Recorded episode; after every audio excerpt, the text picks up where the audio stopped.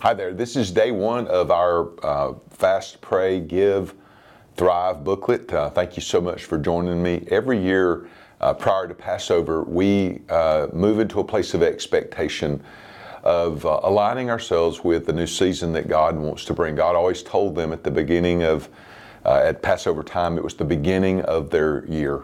And this is that wonderful time of year when we can just make room for the Lord to do something special. So I've, I've put together a 28 day guide for you to join me each day, have something to read, something to study, something to meditate on, and a decree to make. So this is Isaiah 58. It's where we begin our fast, pray, give um, guidebook. Isaiah 58 says, verse 6 Is this not the fast that I have chosen?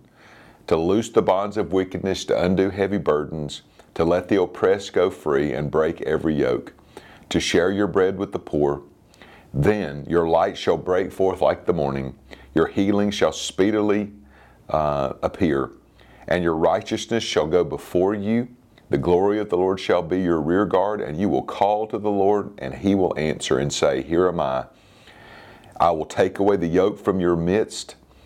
And if you extend your soul to the hungry, I will guide you continually, satisfy your soul in a drought, strengthen your bones, and you'll be like a well watered garden. These are incredible promises from the Lord of what He will do as we align ourselves in this season of fasting, praying, and then ultimately bringing our first fruits gift on Sunday, April the 9th. So consider this, meditate on God's design for fasting and how it breaks us through. If you want to study a little further, list all the benefits of uh, this God fast, and then make this decree with me today. I will break through and spring forth as God goes before me. God bless you on day one as we fast, pray, and give.